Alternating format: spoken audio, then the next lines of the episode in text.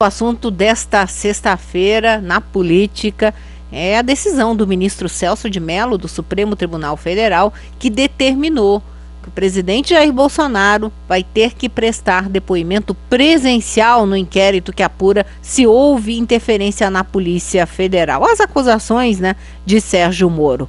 Celso de Mello negou que Bolsonaro tenha direito a ser interrogado por escrito, como defendeu o Augusto Aras Procurador-Geral da República. Como é investigado, Bolsonaro pode se reservar o direito de permanecer em silêncio.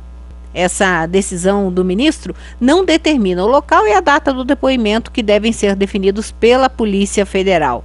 Esse inquérito foi aberto em maio e tem como base as acusações de Moro, ex-ministro, feitas assim que ele saiu lá em abril.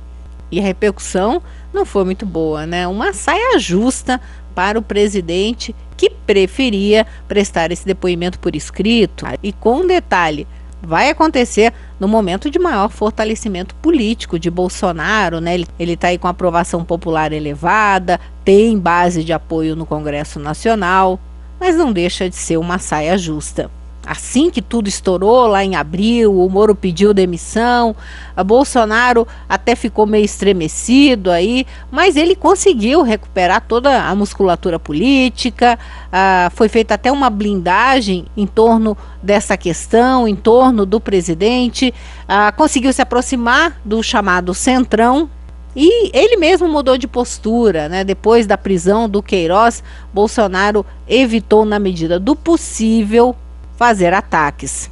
Agora, é lógico que está todo mundo lá desconfortável no Palácio do Planalto, porque ninguém sabe como vai ser o depoimento presencial eh, de Bolsonaro falando o que quer, né? Porque ninguém consegue controlar a língua do presidente. A possibilidade dele ficar em silêncio, que é um direito constitucional, praticamente está descartada, porque ninguém consegue imaginar o Bolsonaro sendo perguntado, questionado e em silêncio, quietinho. Vai dizer o que pensa e vai se defender.